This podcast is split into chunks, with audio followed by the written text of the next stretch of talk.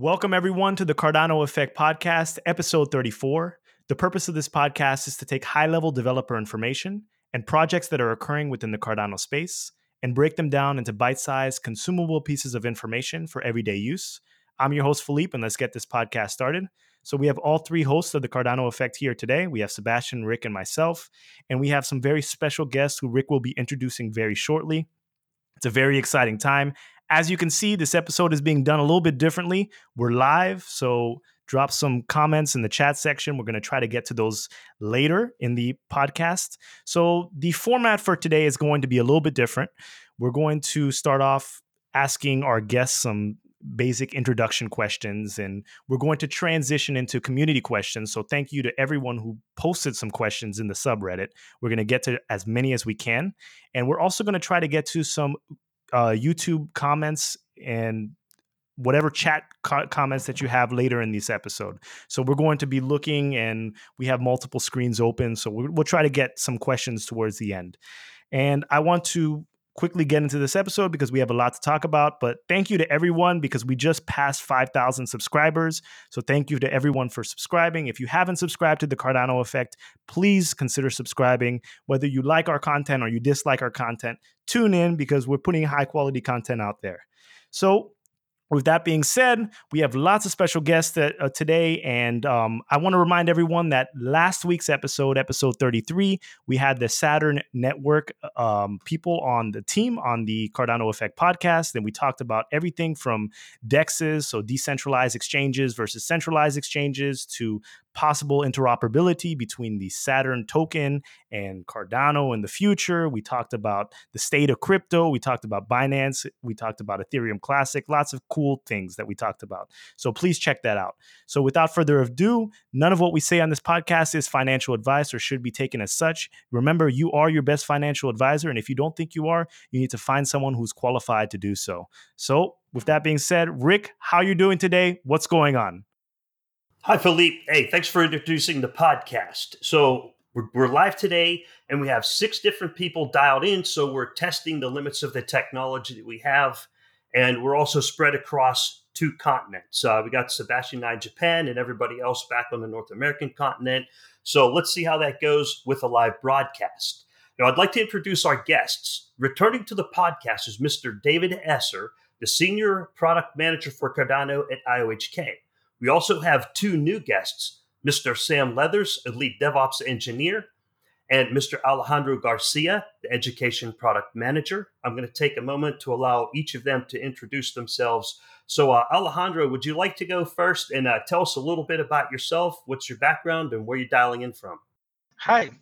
Yes, I'm, I'm Alejandro Garcia. I'm a computer science teacher, and I've been at IOHK for two years, also teaching at the university and uh, I'm hailing from Mexico, a small city called Zacatecas.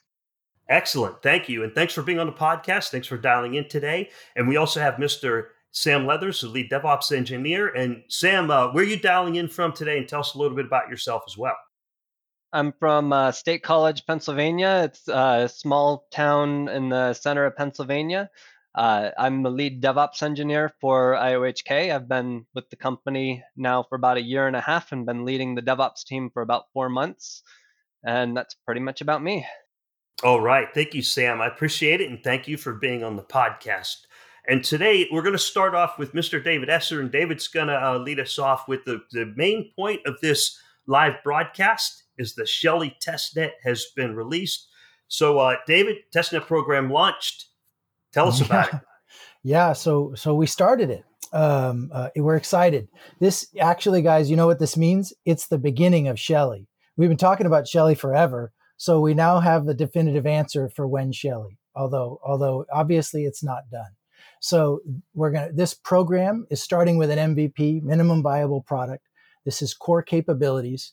And so this is the beginning of Shelley, not the end. We're still going to deliver the full capabilities we talked about, but we're going to start by working with the community and testing core capabilities. And so then as we test things, as we refine documentation, the way the the the, the training we've created, then we roll out more stuff. And so we're calling this first part a self node, which uh, which we made up to describe it. And what that means is blockchain on a box. It actually is a full blockchain, which would run right only on your computer and allow you to test these core capabilities.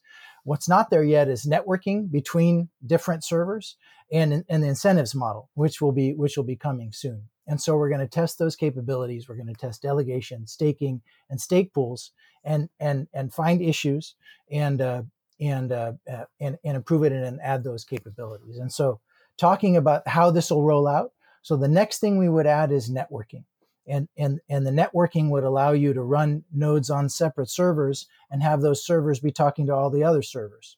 And so uh, so that that will be the next phase of the uh, of the testnet program. And then we'll follow that with the incentives model where we'll be not just doing delegation and staking but testing the incentives reward model to see how it's supporting the human interactions. Humans humans are unpredictable predict, predictable.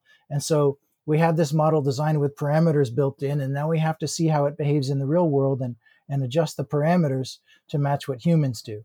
And so that's going to be really, really, uh, really interesting. We'll also be finding a bunch of bugs, right? So there, maybe, probably, and so we will we will be releasing uh, fixes uh, uh, as needed for those. So we can't plan those in advance, uh, but but uh, but they'll likely be coming. And and and and this isn't just about looking at the code, though. Um, the, there's a really important other reason we're doing that, and that is we're trying to get feedback on the instructions and the documentation of, across a whole bunch of, of, of, axes, right? You've got three main OS platforms Linux, OXX, OS X, and Windows. Um, uh, then you've got the major cloud platforms. We have participants in all of them. And then we have people that might be you know relatively non-technical hobbyists into into highly technical hobbyists all the way up to pros who are planning to operate a stake pool eventually as a business. And we need to be building documentation installs all of the support that we need to support all of those people across all of those platforms and all of those hardware uh, uh, infrastructures. And so so what better way could we could we build to uh, to refine all that stuff than to work directly with the with the community? And so we've been hearing for a while that lots of people were interested. And so we put a questionnaire out and we said, Hey guys, can you please tell us something about yourself? We wanted to learn about these folks. And so what are they interested in? Why, why are they wanting to host a stake pool? Is it a hobby or is it a business? What's their technical background? Um, uh, why are they seeking to do it? Where, where are they? Where are they located? Um, uh, what, what, uh, uh, uh what hardware might they be wanting or planning to run on? Cloud platforms, all of those things. And we learned a tremendous amount from them. So, and these are really amazing people. And, uh, and so we're working really closely with those folks. We're uh, uh, getting their feedback. They're helping us improve the documentation. They're, in, they're interacting directly with us. Feedback's already been, been really positive, uh, and interactive. Um, I want to, one quick side note just wanted to make sure and bring it up because I saw a comment in in some of the chat groups that hey, a couple of us didn't get an invite, and you know, how did you choose? And the answer is we didn't choose. We we we carefully messaged every single person who signed up. So if you didn't get one, I'm troubled by that. There's a couple possibilities. It could be some spam filter somewhere. It might not even be on your computer. Most most email services even have spam filters that you might not even interact with.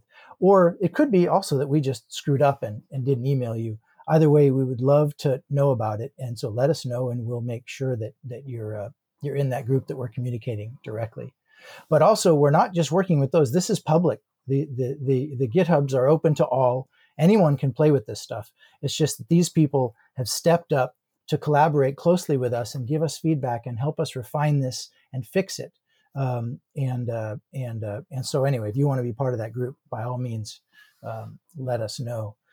It's worthwhile emphasizing though that this is the early stage and so um, a few things might be rough might be difficult initially. We we might have bugs we might have documentation errors we might not have explained something clearly enough. We tried really really hard but you know we're, we're not perfect.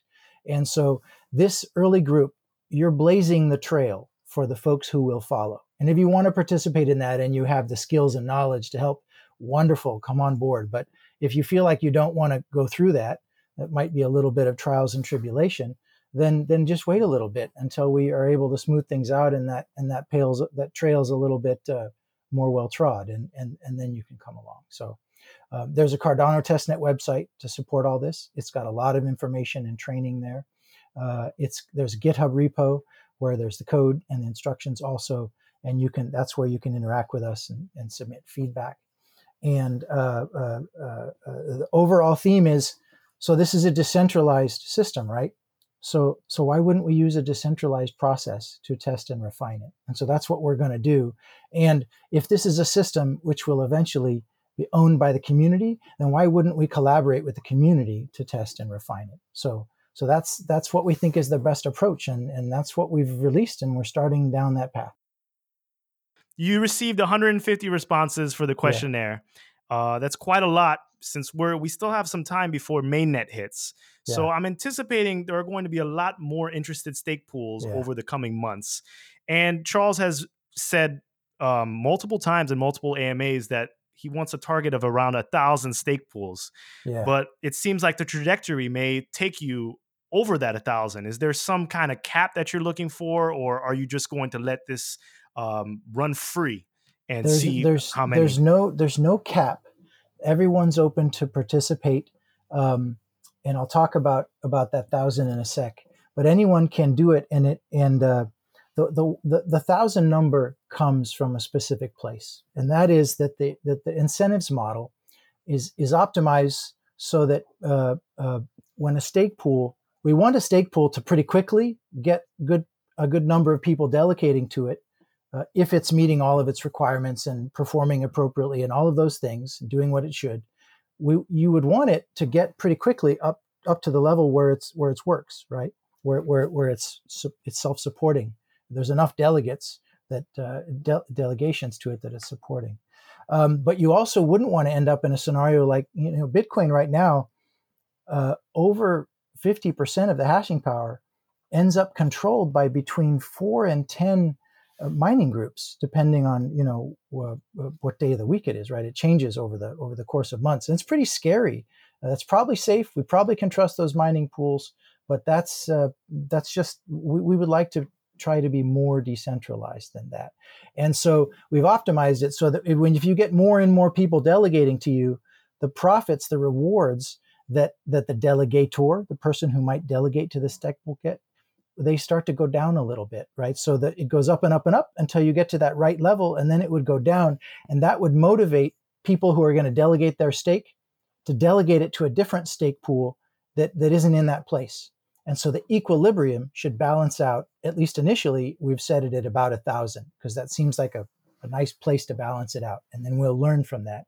And that makes us 50 to 100 times, we believe, more decentralized than, uh, than Bitcoin and, uh, and quite a bit more decentralized than, than other, uh, uh other platforms.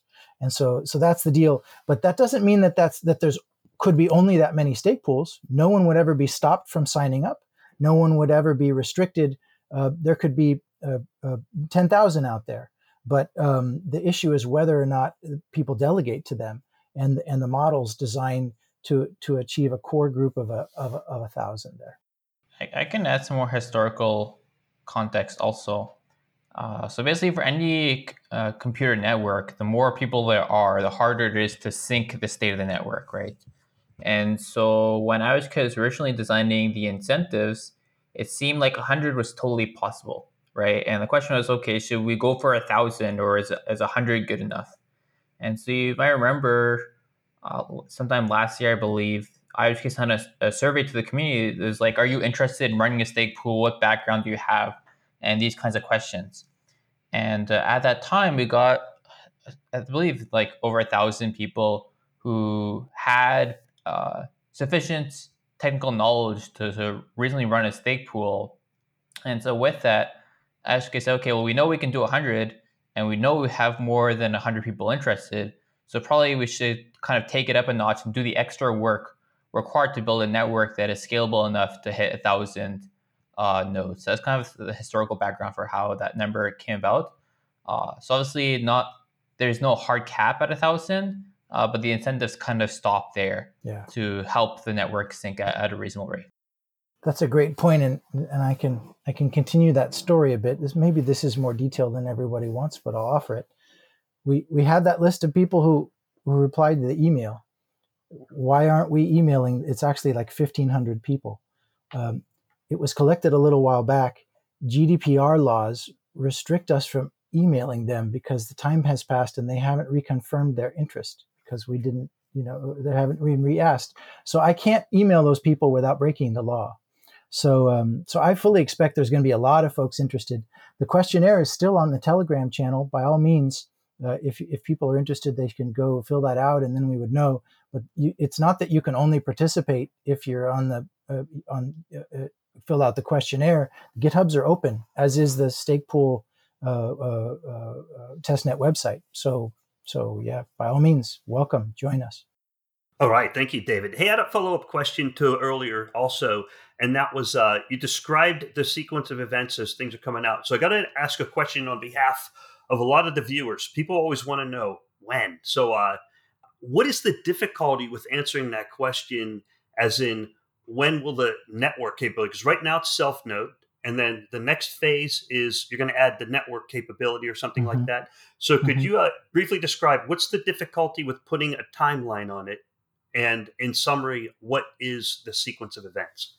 Sure, sure. The, just the challenge is that we're, we're we're building new stuff. We have two code bases that we're building it in. We're building this thing twice. We've mentioned before we would like interoperable nodes because this is a formal specifications based project. It ought to be possible to build it in any code base, and they should work interoperably. And we are doing that. Um, uh, so so two code bases, and as you're implementing things, you know you have you have X amount of time planned for a certain piece it's brand new. It's never been implemented in the world before. And sometimes you dive in there and you run into things you didn't encounter. This is just reality. I'm not trying to make excuses. This is people ask why. This is why. This is what happens to us. And then other things happens. So you're plowing forward. You think you're releasing in a week, and you you find it. You know the QA team finds a really hard bug, really difficult. Man, it's just hard to it's hard to it's hard to find. It's hard to test. It's hard to validate. It's hard to fix. And so sometimes you know you can lose weeks in that scenario. And so, so it's coming soon. I don't want to put timeframes around it. We wouldn't have released this if we didn't think there'd be a good velocity in collaborating with the team uh, and the people who are working with us. But uh, but I don't want to put a whole bunch of dates on uh, around things and have everyone get all wrapped around dates. That's not what matters here. Um, uh, uh, furthermore, we've released the self node. What if people find really big bugs there? Well, then we need some time to fix it even before we should add the network. It's not like we haven't tested it. We've tested it very extensively, but but that's the way you know that's the way software is, and so uh, uh, we'll roll it forward as fast as we can. All right, thank you for that answer. And so it's just uh, in, as far as roll the software out, the basic sequence there is currently self node. Then we add networking and then incentive rewards. Was that it? That's, that's right. Incentives model and, and bug fixes as they're needed. All right. Thank you, David. Philippe, Sebastian?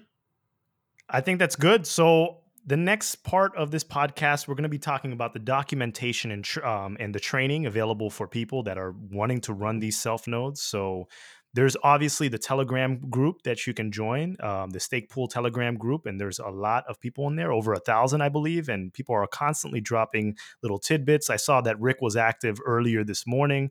Uh, well, night for him for J- Japan time, but um, there are a lot of people communicating and saying what works, what doesn't work. Rick, you got your your node up in 34 minutes, um, so something like that. You tweeted earlier today. So I wanted Alejandro to to describe to the community what kind of documentation is available, what kind of training can people get for this self node process. Yeah, well, we have uh, we, we we've been putting together a lot of information for the community. Let me even test test my look and share my screen. So we have the you have the the testnet uh, website, and in the testnet website you have all all you know like previews of our technology, right? You guys see my screen, correct? Yes. Yeah. Okay. So here you click in Cardano and you have the Byron testnet and the Shelley testnet, which is you know like general information. This is for people that are you know uh, just not technically inclined. So there is a lot of uh, a lot of um, uh, you know hand to hand hand um, documentation. So that's I would start here, right? If you are curious, go here, and then we also have the documentation for developers. The documentation for developers is in um, in the GitHub repository. So you go to the input output uh, Jormungandr website, and there you can start with the README, see the code, and we have even the this uh, you know this uh, developer documentation where you have all the API, all the all the commands that you can run in the in, in this self node and and in the future you know networking and and incentives all of that is here. But this is more like really developer oriented right? This is uh, this is hardcore. And then like in the middle ground we have the um, the support uh, the support uh, website the support uh, github repo. This is the Shelley testnet. This repo is going to be support for all the stages right? So you you will get support in the same place which is Shelley testnet. And here uh, is where I personally and a team uh, from education with Niv and others, we go to this uh, to this repo and look at the issues here. So we already have some issues raised by HM99, for example. And uh, in this uh, in this repo, you also got um, links to a video tutorial series that we made so with this video tutorial, you should be able to, you know, just follow along and, you know, have your your your self node uh, delegating in in very few minutes. And if you don't like videos, you can actually look at the tutorials, uh, which is the same content as the video, but you know, in a nice text form, you can see what you should write, what you expect to see in the screen, how it should look. So yeah, so we have basically three main sources of information: the testnet website, the repo for repo for support, and the hardcore uh, uh, developer documentation. Those are the sources. All right, thank you, Alejandro. And you know, I gotta, I have to congratulate you because I am not a developer, and last night um, I followed the instructions and it worked. Oh, awesome! can't ask for better than that. We like it worked. Yeah, it worked is what we like to hear. Yeah, glad glad to hear it. And uh, when when we will add a new tutorial on uh, deploying on Nix shell, and with Nix shell is so beautiful. If you got it in 34 minutes with Nix, you are going to do it in three minutes, and it's going to work. It's it's amazing how, how good Nix is. I, am surprised myself. I just started learning this this past week, so I'm a converted, as Samuel said. I've never used Nix. I'm gonna have. I guess I'll have to give it a try. I got to try something new. Yeah, yeah. All right, thanks, Alejandro. That was fantastic. Great documentation and a lot of educational stuff there. Uh, let's see. So, what do we have next on our agenda here from Alejandro? You covered the code, the GitHub, the Shelley Testnet website. Uh, we'll make sure we put those links down below in this video after we're done with this live recording.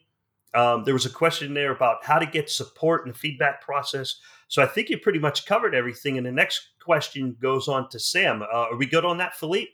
Yes, we are. Yes, we are. Okay. So the next section here is uh, uh, for Sam. And what we ask is Are there any technical skills required or other technical issues to consider? And this is with setting up the uh, testnet. Any other technical skills required or technical issues to consider? What do you think, Sam? So we're primar- primarily talking about skills needed at this stage.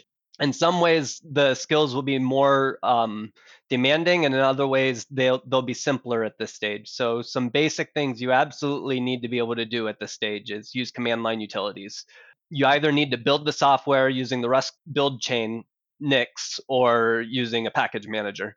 You have to have some general familiarity with YAML syntax because all the config files are in YAML. Uh, ideally, uh, having Nix installed and a basic understanding of it is going to help you get miles ahead of everyone else. But it's it's not it's not required. We're we're providing non-Nix alternatives as well for people that don't use Nix, and especially for people that use Windows, because not everyone uses a system that Nix is supported on yet.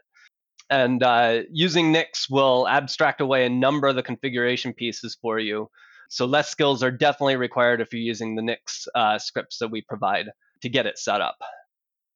Okay, can I ask you a noob question? Uh, my noob question is because I've never used Nix and I have a Mac, Mac OS X.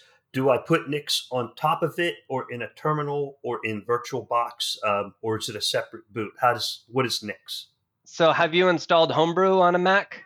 I have. I have Homebrew. Yes. Okay, so you know the little curl command that you pipe to sh to install Homebrew initially? I don't remember them. I just have to Google search it's everything. the thing you copy pasted basically. So Nix basically has an installer just like that, and it's a full package manager. It supports um, tons of packages, like thousands, tens of thousands of packages. Um, but once you have Nix, you can clone the Jormungandr Nix repo, and uh, in there we have scripts that will like auto bootstrap everything for you and let you tweak the um, number of faucets you have running and you can even specify that I'm going to create the which faucet is basically a wallet at this point, just a preloaded wallet with some funds on it.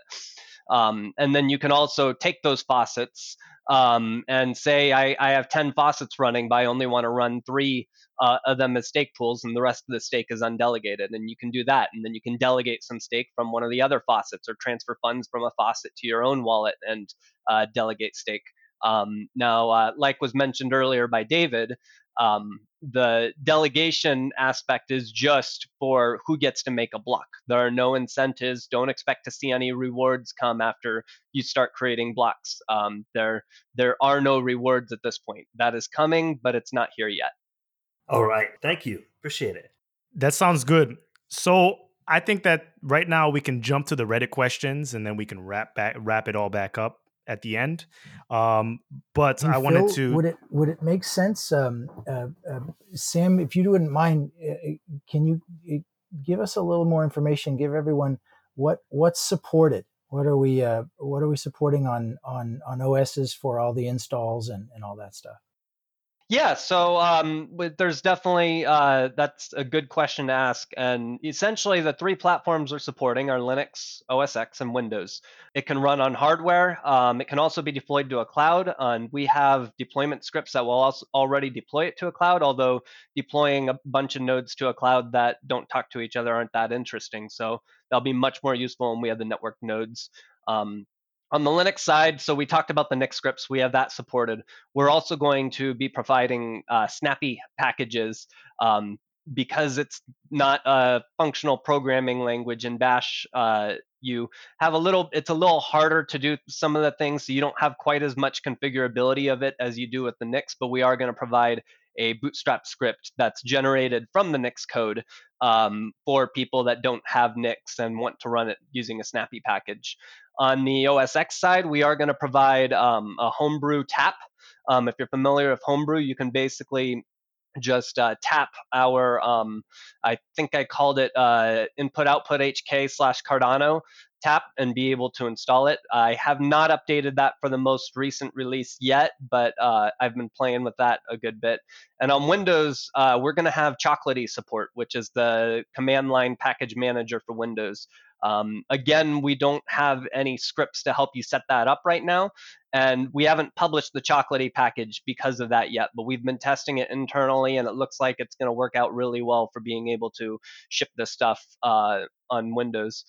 Uh, hardware wise, I mean, as we saw at the um, um, the summit uh, back in April, uh, Jormungandr can run on a Rock Pi device. So you don't need a whole ton of hardware. If you want to run this on tiny devices, by all means, go for it. Have some fun.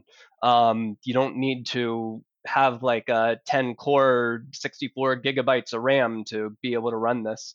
Um, and uh, yeah, those are the primary platforms that we're supporting. We might add other ones later. We might add some other uh, easier to manipulate tools. Like there's some uh, stake pool CLI tooling um, that would give you uh, command line arguments to be able to do some of the uh, things uh, like, um, for example, well, there there is already the JCLI tool for doing the um, creating the keys and stuff, but we're going to try creating some ncurses based UI stuff that basically walks you through all the steps you have to do to set up a stake pool uh, from scratch. And we'll support that on all three platforms. Sam, that's fantastic. And uh, there's just one more follow up question to that before we go on to the Reddit questions. And that is uh, if someone out there is interested in running a Cardano stake pool, how important or valuable would it be to learn Nix, Nix packages, and Nix OS? How important is that? Okay, so I would say yes, you abso- absolutely should use Nix because I mean Nix is just awesome.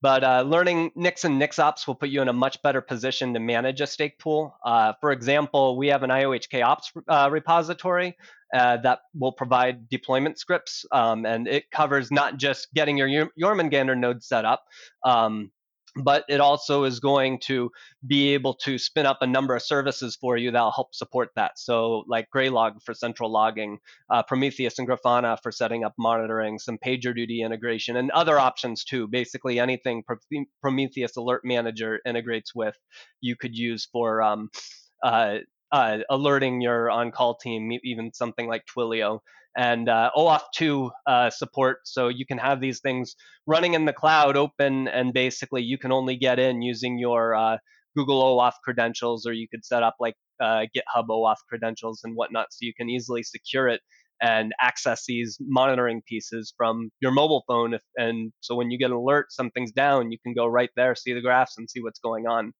Um, I, I, I joke a little bit. I joke a little bit with Sam that once we have the Nix tutorial, I'm going to delete all the other tutorials. I, I, don't want to encourage people to install it any other way than Nix. Uh, Nix is awesome, and, and you will get so much so much reliability that it's definitely good for a stake pool operator to do it that way. De- DevOps sysadmin heaven. I'll add just a general theme, and that is that in these early days, so the question is like, how much technical skill do I need? And, and, and Rick, you're telling us, well, you're not a developer, and it took you how many minutes? Did it say? Thirty-four minutes. You say? Yeah, thirty-four minutes. So, so, so it can be done. You can do it, and and there's a good reason to have some skills in these early days, and that's just that things might be broken. I'm really glad it wasn't for you, Rick. But anyway, there might be things that are broken, and so it's useful to have skills when that happens. And uh, uh, but a lot of the things Sam's discussing, like well, you don't need to set up a monitoring infrastructure to participate in this in this test net program where you're helping us test things and fixing fixing uh, documentation. But if you were going to professionally run a stake pool as a business in the future where where you really need that that server needs 24/7 uptime and well then of course you'd want a monitoring infrastructure you'd want all those things if it's just a hobby and you're just diddling around with it well then no problem like you don't have to care very much but if you're doing it seriously, then you'd want those skills. So, so, so, you know, wherever people are comfortable with, anyone can participate. If you're going to do this for real and run a like a real stake pool group that's going to try to be one of those thousand, you you you probably would need to you know take those kind of monitoring and and 24/7 uptime and and real network bandwidth and all that kind of stuff, real and real sysops skills, like Sam is describing. You'd want to take that seriously but but we're not going to exclude anyone. Everyone's invited just that's kind of what we're suggesting. If people are saying hey what kind of skills should we have? Well that's that's what we're answering. Yeah thank you for that david. And i would like to speak kind of like from from the stake pool operator perspective because i want to be an operator. And so i'm trying to learn this just like anybody else in telegram. There's a lot of people in there working on it. And so there's various degrees a stake pool operator can get involved they can either simply run a node and then let it get posted inside Daedalus or Yoroi, and then people subscribe to it, and that's it. You don't have to build a website. Uh, you don't have to build a Telegram channel. You don't have to build Reddit. Or you can. You can do various degrees. You can set up social media on Twitter, Reddit, Telegram, webpage, and set up all these different things. They'll take time to manage. Uh, they'll require more of your time or not. So you have a plethora of options uh, to do various degrees. And I just want to throw that in as a as an input for the stake pool operators as to the level of effort you want to put into running your stake pool. Absolutely. All right. So uh, Philippe, yeah, we ready for the uh, Reddit questions? Sounds good. Sounds good. So let's let's start it off. So the first Reddit question comes from user Trade Feeds. So thank you, Trade Feeds. And Trade Feeds asks, uh, will there ever be a one click software install so I can run a staking pool without much technical knowledge? Sam's definitely our most knowledgeable to answer that one. Go ahead, Sam. Yeah, so we're going to make it easy for you to get binary packages using standard package managers across all OS, all OSs.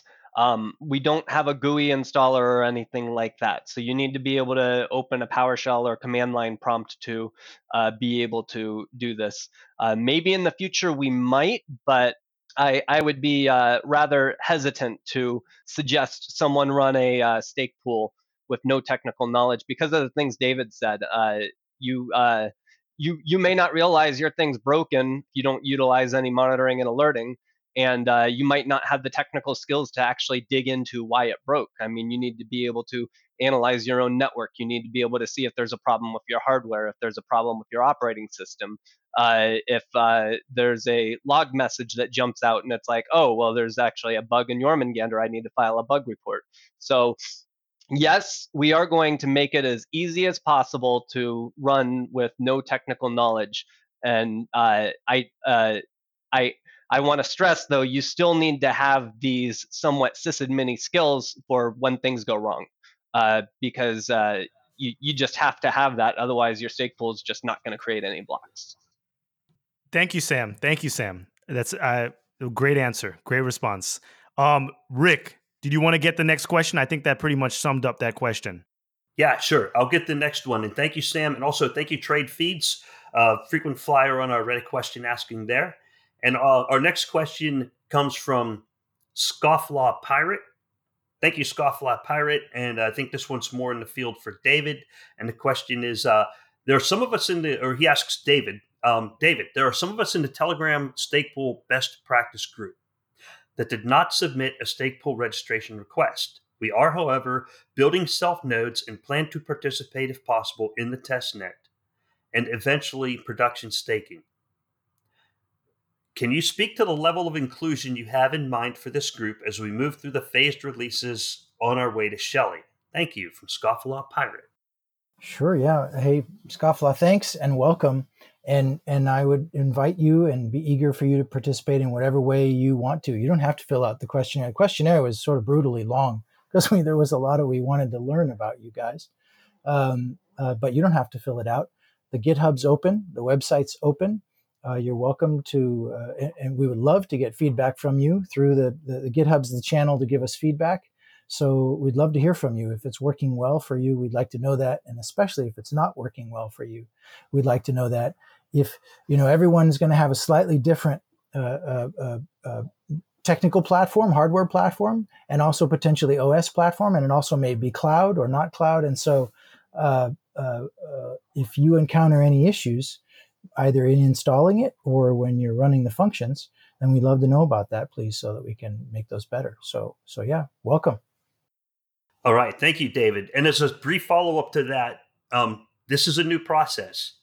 Is it better that the stake pool operators report too much information or not enough information? I know there is such thing as the right amount of information, but some people might be hesitant to report. Some people might over-report. I'm leaning to over-report. What do you think? Yeah, I'm with I'm with you. Yeah, more more more, please. What's what, one of the things that's could be a torment is when someone reports an issue to you, but with not enough information to find it and fix it. So now we just know there's a problem and we can't find it. And that that's uh, uh, if you want to torture me, you should do that because that's that will I'll be wondering how the hell do I help that person and I can't. So uh, uh yeah, more please. Agree with you, Rick. One add-on to that, uh, if you don't mind, uh, we've implemented um, the GELF protocol that inter- integrates with Graylog and we're setting up a um, public Graylog server that stake pool uh, operators at this stage only. You do not want to do this when you're running a mainnet stake pool at all. Um, but at this stage, if you want to share your logs with us, so like if you're running into issues frequently and you want to reference uh, log messages that you had and whatnot, instead of having to copy paste or upload hundreds of logs, uh, there will be a parameter you can basically specify when you run it to say, hey, I want to send my logs to IOHK and I consent to do so. Um, and then we'll have people that are going through those logs occasionally, analyzing them, specifically looking for any uh, core dumps, back traces, errors that come up, and whatnot. Maybe doing some graph analytics on it to see like how frequently this is happening on how many machines and whatnot. So that is definitely an option as well um, to be able to share too much information without feeling like you're being a complete burden and creating a whole bunch of tickets. But if you find bugs, absolutely create the tickets, even if you're sending the logs to us. Awesome. Thank you, Sam, for adding to that. Thank you, David. And also thank you, Scofflaw. Philippe, go ahead and take the next one. That sounds good. Thank you. Thank you. So the next user is from Damon and the Sea. And this is a question for David. And the question states the formal specs for Shelley's delegation and incentives were published in April. From your vantage point, is the engineering compliant with features outlined in the specs, or have certain features been changed or omitted? Yeah. Well, first of all, Damon, I love your username. I'm a C guy too. So, um, but yeah, it's definitely changed, but not permanently because we've released this as a really minimal MVP and then we're going to add to it. So that's not because we're, we're not going to deliver the full, uh, a full specification, the full function. It's just, it's just not there yet. So, um, uh, uh, the, the spec has been published. Um, it's out there and, and we're, we're building according to that spec. All right. Thank you, David. There's also an ad uh, note there that says the small changes from the paper and the spec in the code. Um, as you discover new things and go deeper into implementation, sometimes you have to make changes, and that's why uh, the code is public, and that's why you get it audited. So that kind of Yeah, goes along with yeah. what you're saying. Yeah, that's true. All right, Rick. So next question. Thank you, Damon in the sea. All right. Thank you, Philippe. And next we go to uh, Pathoplutus, user Pathoplutus from Reddit. What did you see? What do you see as the biggest challenge in ensuring a stable test net, given that there would be around 150 plus entities or more that will never have interfaced with this software before? What is the biggest Yeah. challenge in ensuring stability? I think a couple of us should answer this one, but but I'll start. And so, I'm just uh, I, I worry about doing a good job interacting with 150 plus people. It's really important. These people are working hard to collaborate with us, and we want to do a good job with it. But that's a lot of folks, and it's going to grow. It could be a thousand before long. So uh, uh, uh, that's that's what I that's what I thinking about. Sam, what do you what do you worry about from a technical perspective? So I can tell you what I'm worried about, and I can also tell you how we're safeguarding my worries. And my biggest worry is mainnet's going to fall over. We're going to have people launch stake pools, and then they're going to stop updating their software, or they're going to, um, for example, um, have their node die down and uh, just not retire their stake pools. And if things like that happen, our chain quality is going to dip and dip and dip. And if we go too low, we're at a high risk area. Now, the response to that is basically uh, we have what Charles has mentioned in his videos as the D parameter, and that basically lets us phase from BFT to Shelley. Now, this blockchain in a box does not have this D parameter at this time. Uh, that's coming. We're working on it and whatnot, but we're talking about doing a phased out deployment. So we keep a lot of the blocks minting on the BFT nodes until we have a lot more assurance in the system and that things are in a good state. And then we hand the system completely over by bringing the D parameter from one down to zero over time. In addition to that, uh, the incentives is pretty much our big thing that we're counting on to uh, keep uh, the system up and running. So people will notice, and we're spending lots of time in Daedalus UI decisions and whatnot of how things are going to look, and hopefully other uh, third-party wallets uh, will have similar type things where people are alerted rather quickly if they're on an unperforming stake pool, and if they redelegate that stake. Even if that person shuts their node off without retiring the stake pool properly, uh, that stake is no longer pointed at that stake pool, so they're not getting this uh, amount of blocks based on their stake anymore. So I I just have a quick f- follow-up question because I'm not sure I'm understanding everything. So let's let's uh, fast forward to mainnet and we have a thousand staking pools and some of them get some of them get deprecated over time and they don't retire their staking pools. Is there there's going to be an issue with maybe some people that have already delegated stake to those pools and maybe are not actively right. watching their investment? Is- so we're we're building. Oh, sorry, Philip. Go ahead. Oh, yeah, so I, I um uh, I'm I'm just not sure how you turn those off. I I'm not following that process. Sure, no problem. There would be there's an active alert process, so that the the people who might have delegated stake to those stake pools, which are no longer active, and actually it's more it's more sensitive than that. A stake pool, when you delegated to it, it had certain performance parameters at that moment, performance measurements. It had other it had other measurements, other statistics about it. If any of those were to change substantially, even if it wasn't deprecated and turned off, it just wasn't performing anymore.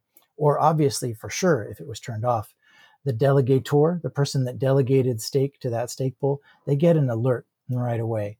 So that if if the stake pool they delegated to, certainly if it turned off, but even if it just quit performing very well, it started having like hour of downtime a night or frankly, even a few minutes of downtime a night is, is, is not okay for a stake pool, then they'd get an alert and they could choose to redelegate. Because what would happen if a stake pool isn't performing as it's supposed to, then it's going to get less often. It's going to be elected to to make blocks because because uh, uh, the incentives model is designed to motivate stake pools to perform. And so if they're not performing, then they're not going to get to to make blocks.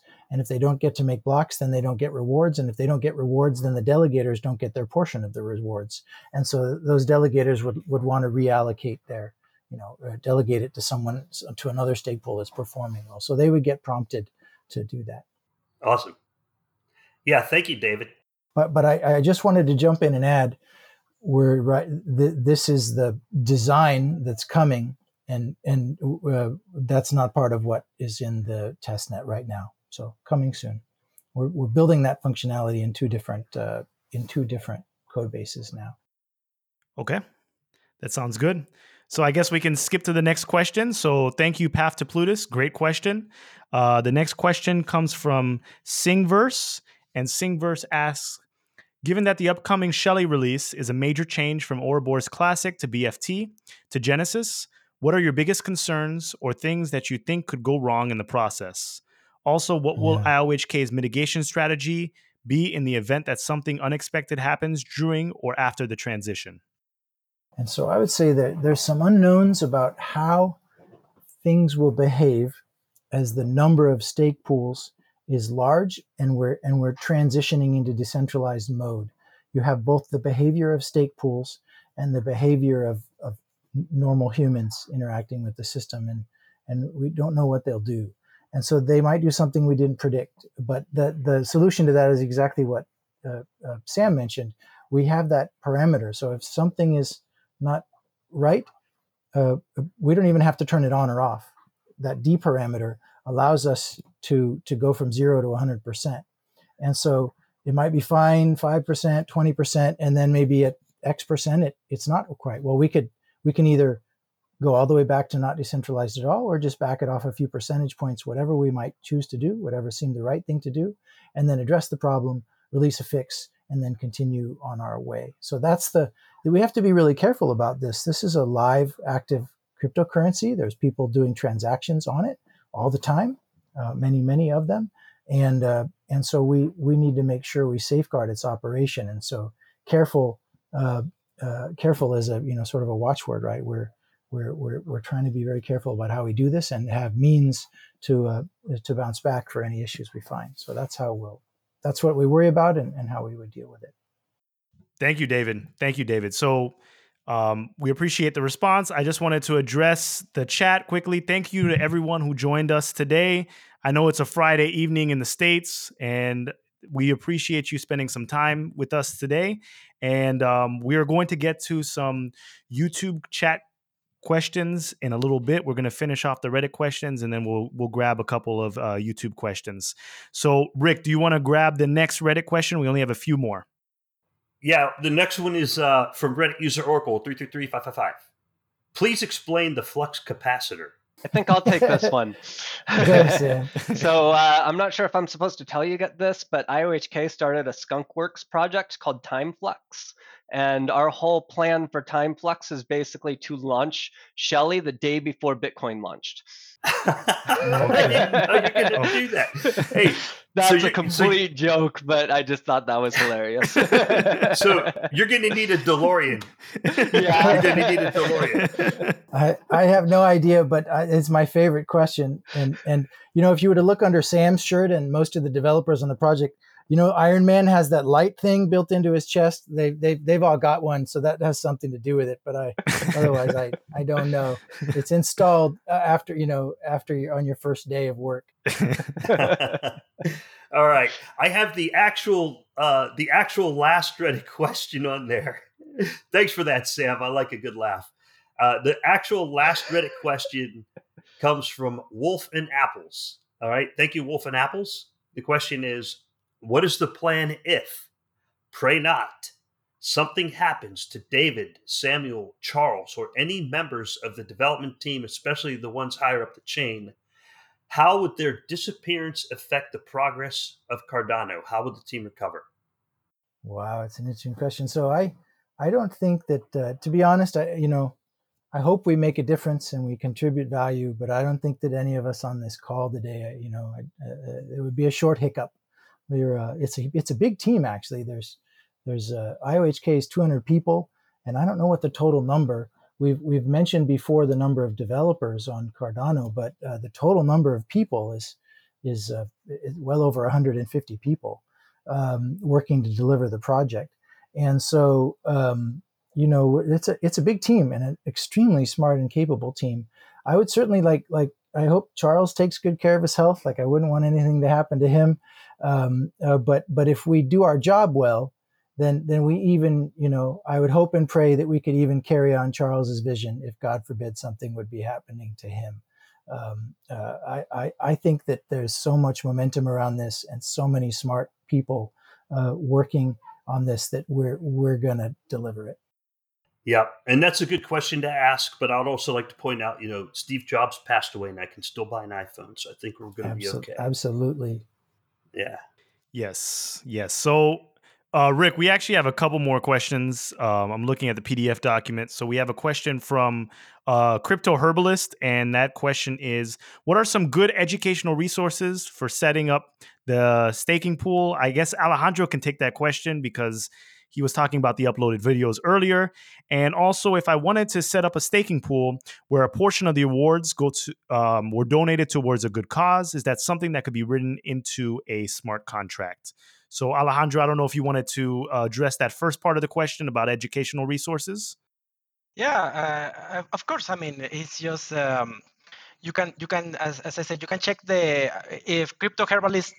Uh, she's a beginner. She should go to the testnet website where we have all the testnets. That's the general information. And when once she gets familiar with with with that, then she can move to the tutorials that Rick used, the video tutorials. She could set up, you know, uh, the challenge is to do it in 34 minutes or faster than Rick did it, right? and with that, she will she will get a great beginner, right? She she will have enough enough. Uh, if she beats him, to, she should taunt him on all public channels. I just would like yeah, to yeah, yes, definitely. And as for the for the smart contract, that's a very good question. Um, I also did the Plutus uh, tutorial in Udemy. I don't know if you guys watched that.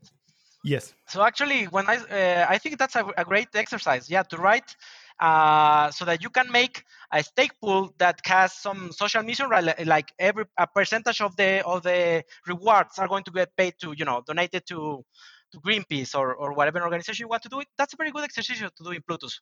Once we have Byron, right? Once we have the the smart contracts built into the mainnet, which will be at that time have you know decentralization and stuff.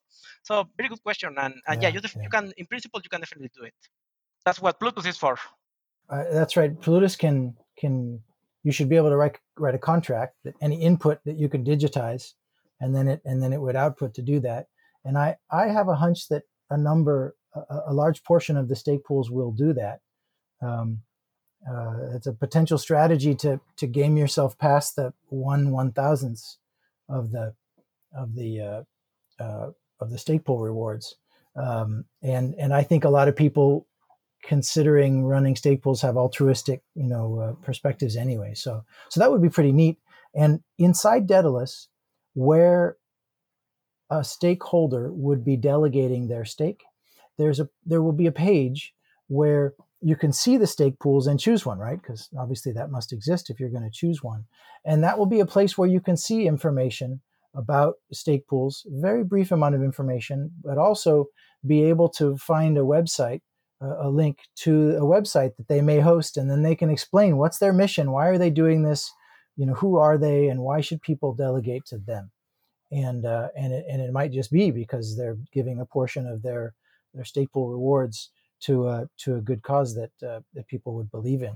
Yeah, if I can add to that also. So one thing that's different about Cardano compared to other uh, blockchains is that the rewards are handed out automatically, right? So whenever uh, the staking rewards come out, it's not like it all goes to the stake pool and then the stake pool owner has to redistribute it out to people. It automatically go, gets sent to everybody, right?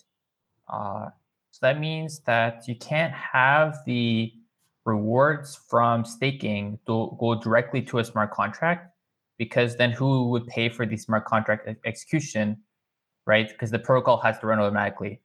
Uh, so basically, what you'd have to do is all the people who uh, delegate your pool get paid automatically the amount they expect, and the stake pool owner, when he receives or he or she receives their share, they take part of their share and then uh, send that to a smart contract, and then they can share the uh, transaction ID and say, "Hey, look, I I did I sent part of the reward to a smart contract like I promised."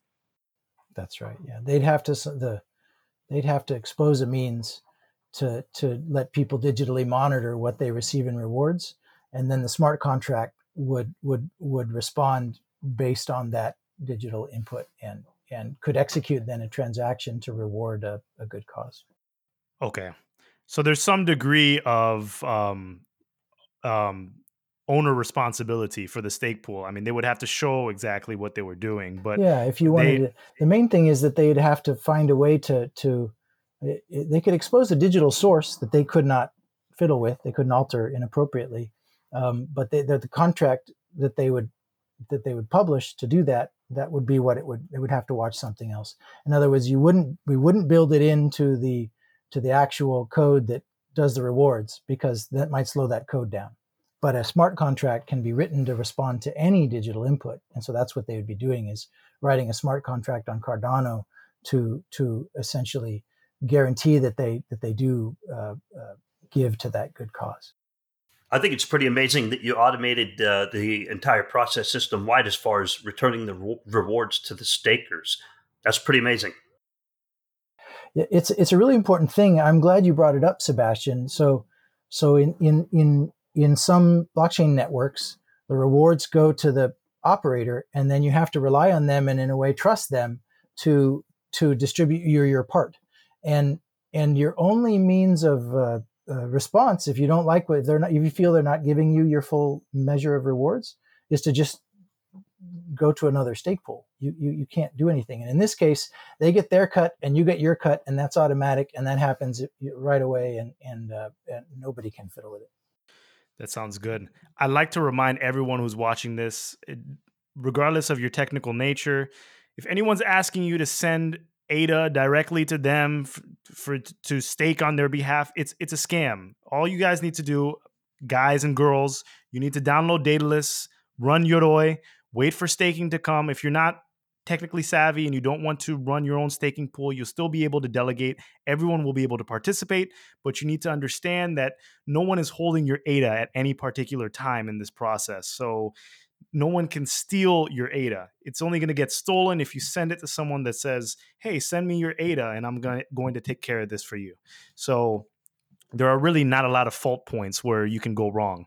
Um, Anyone asking you to delegate and send them keys or do anything uh, that's a that's a scam. Just just don't do it, please. Yeah, we're, we're worried about about folks getting scammed that way. Rick, I think we have um, one more question. Um, the Cardano open source question from Brabra Brinks. Um, Brabra Binks. So I don't know if you wanted to cover that. Um, I'm not looking at that one. You can go ahead and read it, but I did want to make note uh, as far as the stake pool questions that we just left off on the stake pool operators. Uh, there are some people that are doing uh, these altruistic stake pools. I'm actually curious to see the competitive stake pools. I would like to challenge them to see uh, which ones perform better, the bare metal servers or the cloud servers. So, challenges out on the floor bare metal servers versus cloud servers. Let's see which ones perform better. Other than that, I don't have that question pulled up, so you can go ahead and uh, read that one off, Philippe. You got it. All right. So Bra Bra Binks said if Cardano is open source, what is preventing Ethereum from implementing this code into their own blockchain? Wouldn't this allow them to maintain their popularity as companies make dApps? Wouldn't have to migrate. So uh, this whole question of why, if it's open source, can someone else just copy and paste your entire code base and then use this staking protocol?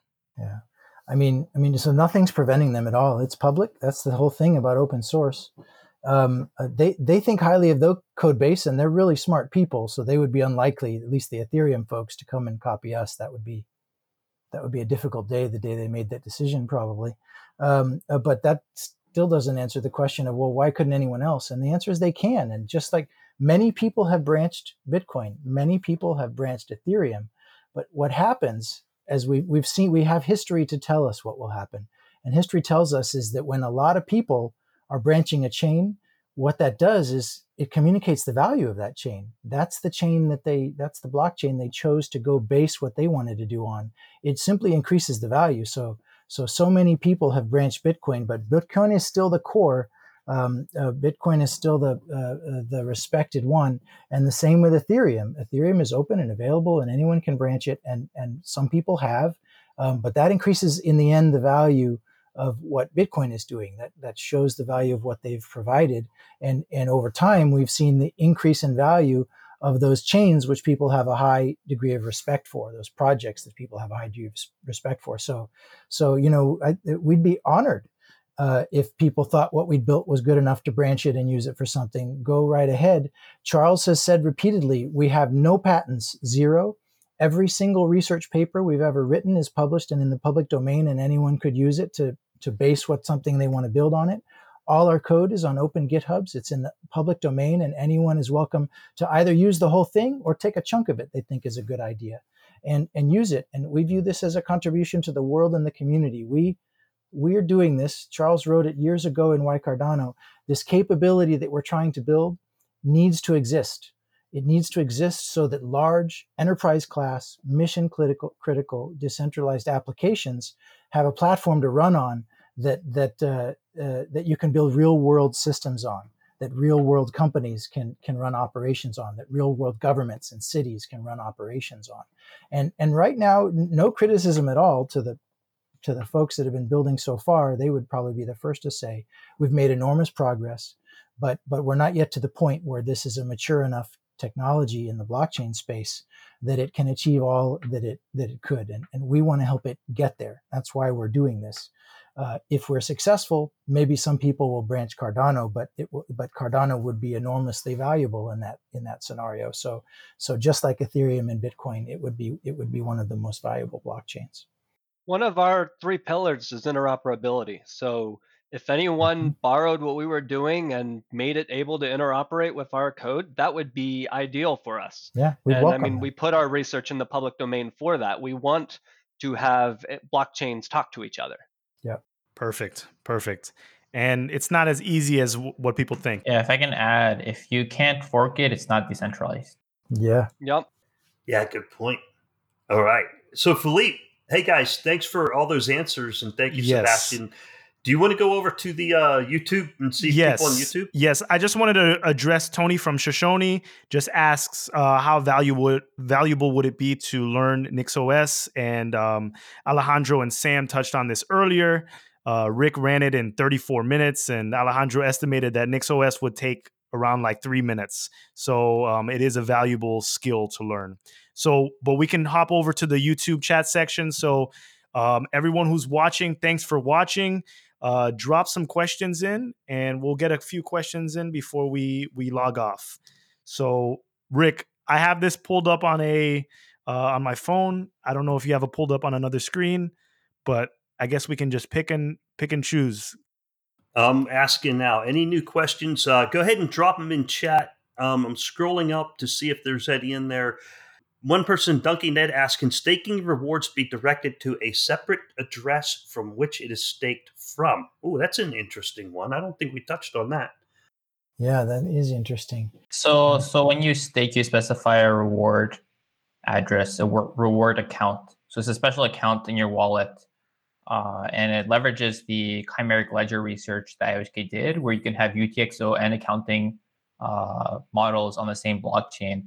So basically, uh, the Cardano settlement layer uses UTXO, uh, but when we were designing the, uh, well, Shelley in the incentive layer, we are thinking about the reward, how you receive the rewards. And we thought it makes more sense that your reward account is based on the accounting model. Because it's not like you, unlike UTXO, you're not creating new UTXOs and new addresses every time. It's just one reward account that you, you intend to reuse by design because you're receiving rewards every epoch or so right? And so uh, whenever you stake, you'd specify uh, where the rewards would go to.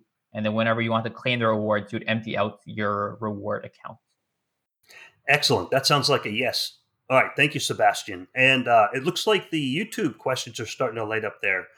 Uh, we have a question from Josh Monday. So, hey, Josh, um, how long do we expect the different testnet phases to run? So, this is a time question. Obviously, it's very difficult to answer. But the second part of his question is what criteria are you looking to meet before you move on to the next phase? So, this is a David question for Oh, your three that's really, phases. Really interesting question. Yeah. So the the sh- the, the test net is going to keep on adding and growing uh, until it's it's it it is the code we would like to release to mainnet all the way up until that point and at that point it will be the the the, the full Shelley ready for mainnet release which as many projects do would go to testnet for a little while for people to bang on and try and then and then the next step is it goes to goes to mainnet. And so uh, um, uh, we've said before we we believe we'll deliver the completion the full delivery of Shelley by the end of this year and so uh, that's the time progression we see this taking. You'll also see another co- code base get added into, into this mix before too long. And so um, uh, uh, more stuff to try and, and refine and, uh, and play with. Excellent. And uh, thank you, David. And thank you, Josh Monday. Appreciate that. We also have a question from uh, Sugar Zeus. That would be Sugar Zeus from Sugar Zeus Crypto. He has a nice crypto channel over there. You should go check that out on YouTube. And his question is Are there staking and delegation video tutorials? And are there operator versus delegator video tutorials? Thank you for that, Sugar Zeus. Is that a question for Alejandro? Let me take that one and then you guys add some more details. So there are uh, there's definitely a bunch of operator videos as we've covered. We haven't put out a ton of uh, much at all content, I think, on on uh, f- for users on how they would delegate, and that's primarily because they can't delegate yet. so uh, well before they can, we'll have that content out there, so it's really clear for how people should do that. And and and it's it, the reason I want to raise it is because these aren't stake pool operators who are expecting to have system administrator skills. These are just users who who, who bought some some ADA, right? And so so we need to make that process really easy for them, both in, in making sure that the interface is simple and easy in the first place, and then that the training is simple and easy and intuitive and easy to find. So we will make sure to do both those things. Uh, any any details to add, guys? Yeah, I can add to that. Uh, so if, if if you're super keen and you don't want to uh, wait for Jormungandr to support this, you can go check out two repositories. One is called Cardano Wallet. It's on the IOHK GitHub repository. And that's the API layer Daedalus uses. You can see what API calls will be used to, for users to delegate the stake pool and what kind of responses are returned. You can also go to the Daedalus GitHub repository, uh, where you can see the UI for how a user would delegate, what they can see, what options they have.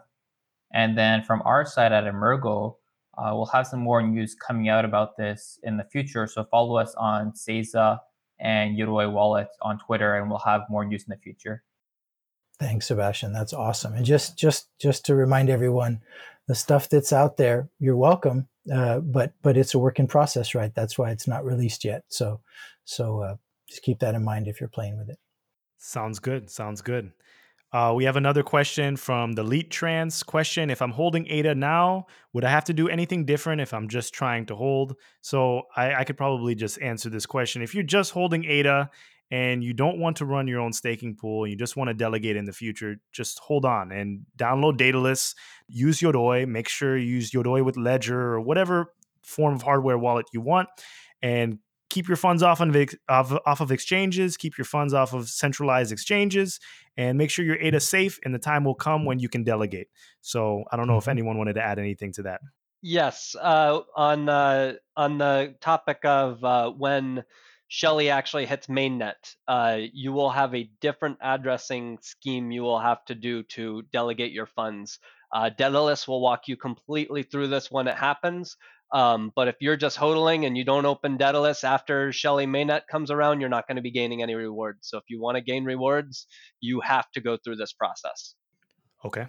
And I'm sure there's going there are going to be a lot of tutorials when that comes, so it's it's very simple. We have a question from um, I saw a question from uh, Winnie Poss. Uh, that's Quentin. So if you watch the, if you need a, a Cardano podcast in French, they have a great French podcast. And he asks, uh, "Have you tried to stake or run the stake pool on the Rock Pi?" Um, so I'm that might be an internal question. Yeah, I don't know yet. Uh, we have a great community member named Marcus, who's the guy who figured out that this could run on Rock Pi and, and created this awesome wireless battery powered running Rock Pi that was that was running a Cardano uh, uh, node while walking around the our, our IOHK summit, uh, and I'm so I'm sure he'll try it. And everything that we're suggesting to people that they try, I'm, I'm no I have no doubt he'll try it, uh, and he'll probably give everyone instructions on how to do it. But I, I haven't seen if he's tried it yet. Yeah, so the, the two people behind the Rock RockPi project, which are Marcus and Robert, uh, they're both still very active in the Cardano community. Marcus and Robert both help out with Clio and that initiative. Robert is also a DLab fellow, so he works with us at Emurgo on a few different projects. Uh, so these people are, are definitely still involved in the ecosystem, and uh, will continue to build out uh, this and all the other functionality they're working on. I did see on the questionnaire there was someone who wanted to try running it on a Raspberry Pi, which is a substantially lower spec piece of hardware than a Rock Pi. Uh, I don't know if that'll work. They'll try. We're, by the way, we're definitely not suggesting that a Rock Pi or a Raspberry Pi is the suggested hardware to run. We don't know what the what the right hardware, optimal hardware to run uh, uh, uh, uh stake pool is yet. Um, people will need to figure that out. Uh, uh, but people are actually going to try it on Raspberry Pi. We'll see what they take. I'm sure they'll tell us. It'll be really interesting. We re- we anticipate that network is going to be the bigger bottleneck than CPU and memory. So I I don't anticipate we're going to have problems on the low power devices if they have a good network. You want a good fast network with very low latency. Excellent. And that's what I was going to say. I'm going to place my wager on the more horsepower, the better, and the faster the bandwidth, the better. Um, that's just my guess, and I'd bet on it. so, hey, we got that another question in there. Uh, thank you for that, Sam. I appreciate it. We got another question there from. Uh, You're going to run yours on a Cray supercomputer. Uh, yeah, I've actually I actually used one of those in 1992. and it's like you know you, you can't compare cloud servers and say my cloud server is better than yours but you can compare hardware and say i got more ram i got more cpu whatever you know, guys That's like to true. do that kind of stuff. they like to compare things. So, uh, is this time of the episode? All right. Yeah. Hey, old crypto geek. Speaking of that, old crypto geek had a question in there, and uh, looking out into the future, it, this kind of goes off topic, but he asks, when will when will Cardano SL be integrated? So that's kind of a future uh, futuristic thing there. Anybody, anyone want to take a shot at it? Be integrated. So Cardano SL is the core node. Um, I'm, I'm, not sure I under I understand the the question. I think he's asking about the difference between Haskell and Rust implementations. Oh yeah, yeah. So yeah, over the over the rest of the year, that's a challenging question. Um, uh, uh, those those trains are both doing really well. They're moving along quite well um, uh, there'll be a, there'll be a, a, convergence effort around them because there's no way that two things are initially flawlessly the same, and uh, uh, uh, you know it'll be it'll be it'll be it'll be coming this year. Perfect. Excellent. Perfect. I am reading through the questions. Sorry if I skip around and I miss your questions. Uh, this is all new for me, and I am on my phone, so I don't think I'm getting all the questions in a timely manner. You, you know, Phil, maybe, it, maybe I misunderstood the question. I apologize for interrupting you. He may be asking when are we going to see a test net for Cardano SL on the Haskell side, um, and uh, and maybe to read. So that's not the answer to that is much better than this year. That's actually pretty soon, exactly pretty soon.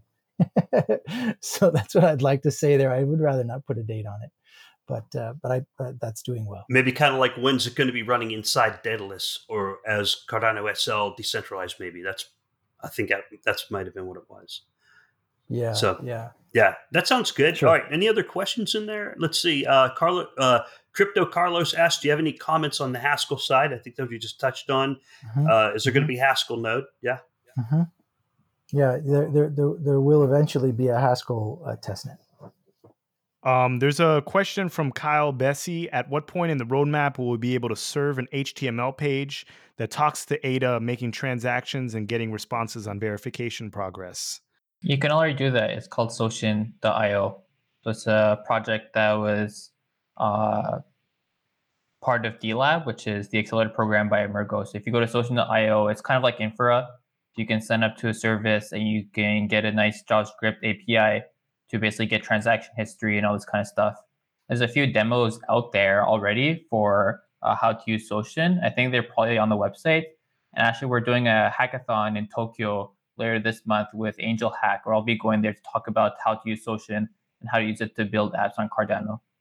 Excellent. Wow, it's already built. And is there uh where can I look up documentation on that, on how to do that? Yeah, it so on it's the- on Soshen.io. I think S O S H E N.io. And they also have a Twitter account. So if you go on Twitter and you go to Soshen underscore IO, I believe is their Twitter handle. S- Sebastian, does does D Lab have a uh, also a site with the list of the projects of things that they've uh, that they've sponsored and built? That's a good question. I don't know. I, I haven't seen one if it exists. You you can find like on press releases where we've listed out the projects that that were part of the first batch. Uh, so probably you can find off those if you look up possibly like Emurgo, IO, D Lab, first batch, first cohort, something like that. You can probably find the list, uh, but I don't have a specific website. You mean like Sire and Tesseract and uh, all the other things that people were working on from that? Yeah, so Soshen was one of those. Awesome. Hey, Philippe, I just want to remind people uh, I know we're wrapping up and we're live or we're approaching the end here. It's only, Yes. uh, we're doing pretty good. Uh, we, were, we were playing on a, a half hour, about a 30 minute podcast. We're on an hour and a half. We're good, man. Par for courts. And so, uh, just guys, once we wrap up and Philippe stops recording, we're going to leave our web browsers open so we can get the uh, Zencastr upload for the audio podcast. Our audio podcast is available on Google Play, iTunes, iHeartRadio. Uh, it's Google Play Music, Spotify, and SoundCloud Radio Public. We have all avenues covered. There may be new avenues coming out, and we are looking at those as well. Um, that's for the podcast.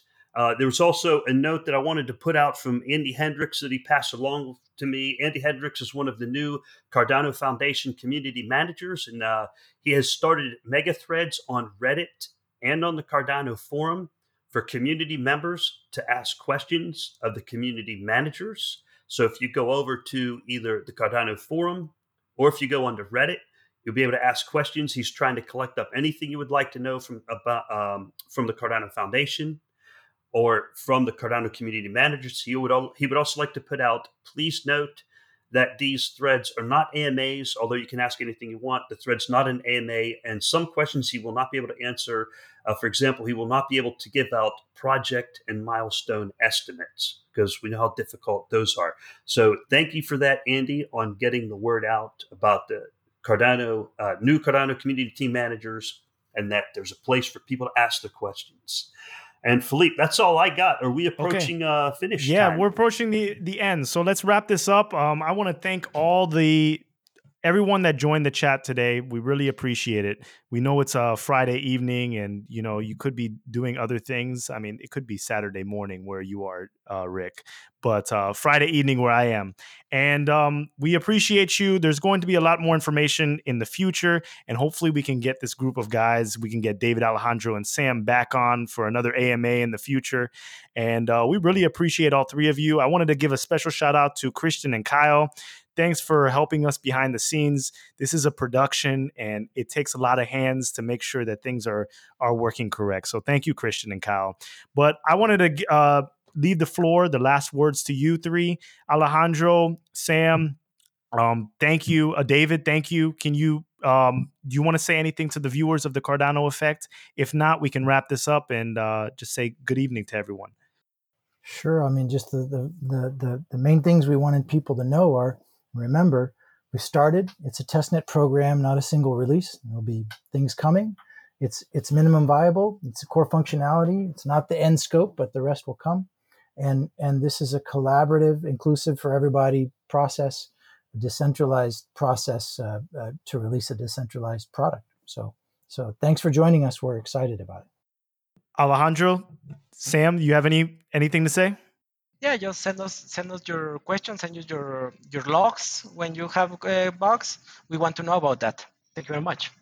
Sam, Yeah, I'm really excited where things are going, and I, I think things are really starting to move along. And I'm super excited we're involving the community so early in the process. Um, I don't think uh, most projects tend to involve the community nearly early enough in uh, their decision and testing process. So I'm really excited about this approach we've decided to take for this launch. All right. Well, we appreciate the three of you, and leave some comments below if you like this live session, and we'll we'll get some feedback, and we'll see what we can do in, for future episodes. So, thanks everyone for joining, and until the next episode of the Cardano Effect. Bye, everyone.